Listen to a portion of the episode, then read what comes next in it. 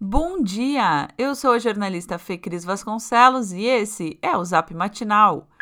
Sexta-feira, 14 de maio de 2021. Sextou com previsão de um dia ensolarado na capital.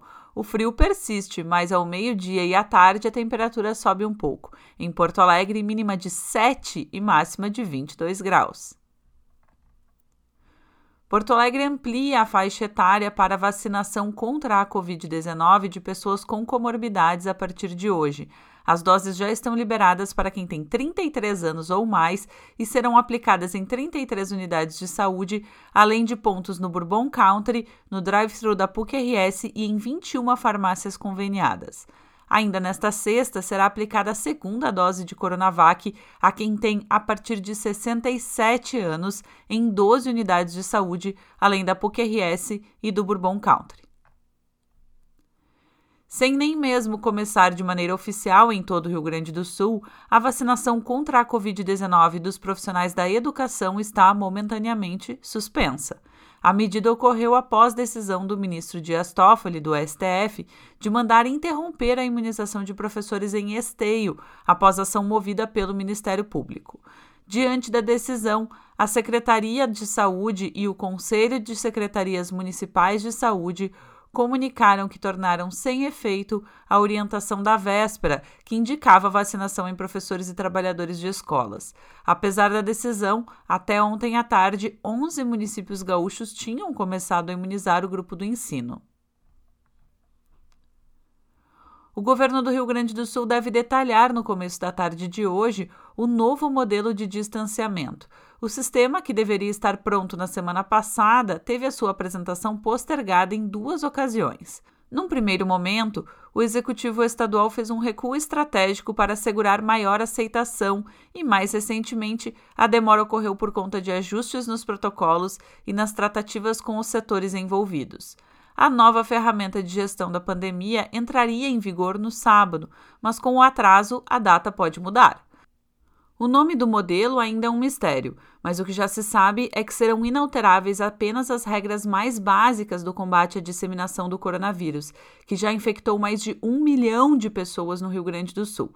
Além disso, o governo não irá mais definir todos os parâmetros para as atividades das áreas econômica e social. O novo Plano Gaúcho entrará em vigor dias após um boletim da Fiocruz alertar sobre a interrupção da tendência de queda nos números da Covid-19 no Rio Grande do Sul e em outros seis estados.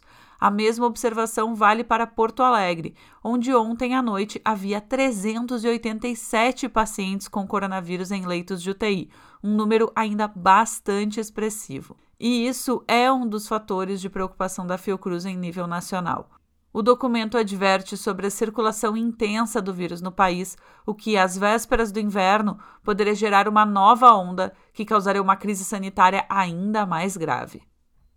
A bancada federal do Rio Grande do Sul deu 22 votos favoráveis e 7 contrários ao projeto que altera as regras do licenciamento ambiental no país, o texto foi aprovado por 290 votos a 115 nessa quinta-feira.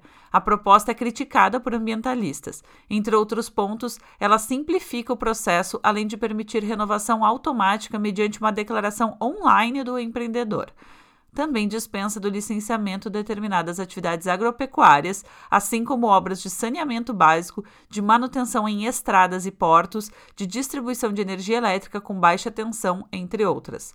O avanço da pauta ocorre no momento em que o Brasil é cobrado no cenário internacional para encontrar soluções para a área. O projeto ainda vai seguir para o Senado. Depois de manifestar o temor pelo cancelamento de projetos, serviços e subsídios a estudantes de baixa renda, as universidades federais receberam uma boa notícia o governo brasileiro liberou parte dos recursos que estavam bloqueados. A preocupação com o futuro de algumas instituições foi externada durante a visita do ministro da Educação, Milton Ribeiro, ao Rio Grande do Sul.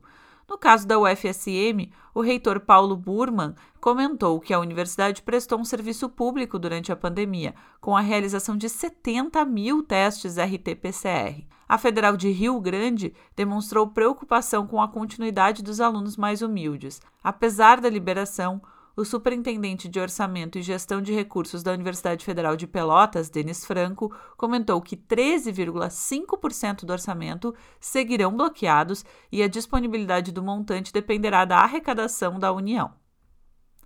Bom, e falando em universidades federais, o edital de vestibular da URGS será publicado nesta sexta. Mais de duas mil vagas estarão em disputa no primeiro semestre. E hoje é dia de Roger Lerina aqui no Zap. Fala aí, Roger, qual a boa do finde? Olá, a minha dica do Zap hoje é conferir a curtíssima temporada online gratuita do espetáculo O Magnífico Circo Praça. De sexta a domingo, a atração ficará disponível no YouTube do grupo Circo Híbrido, na íntegra, com horário liberado para o público assistir quando e quantas vezes quiser. O magnífico Circo Praça é um espetáculo inspirado na pesquisa histórica da artista e professora Lara Rocho e teve sua estreia em 2014. A peça retrata um episódio inusitado. No espaço público da cidade, em meio à passagem corriqueira do dia a dia, eis que o circo, há tempos ali não visto, invade o local num cortejo inesperado. A trupe parece estar à procura do melhor lugar para armar um circo mas os espaços públicos não costumam mais receber circos, né, gente? Então, como não encontra espaço adequado para erguer a lona do seu circo, a trupe resolve parar ali mesmo e começar a sua folia. Quer saber tudo sobre arte e cultura? Então cola lá no meu site que é rogerlerina.com. Aquele abraço, bom fim de, tchau, tchau. Esse foi o Zap Matinal, feito com base em conteúdos dos sites G1RS, GZH, Sul 21, Jornal Correio do Povo, Jornal NH e Jornal do Comércio. Nós trazemos notícias gratuitas todos os dias no seu celular. Se você conhece alguém que também vai gostar de receber os nossos boletins, encaminhe essa mensagem para essa pessoa. O link para inscrição está no nosso boletim de texto.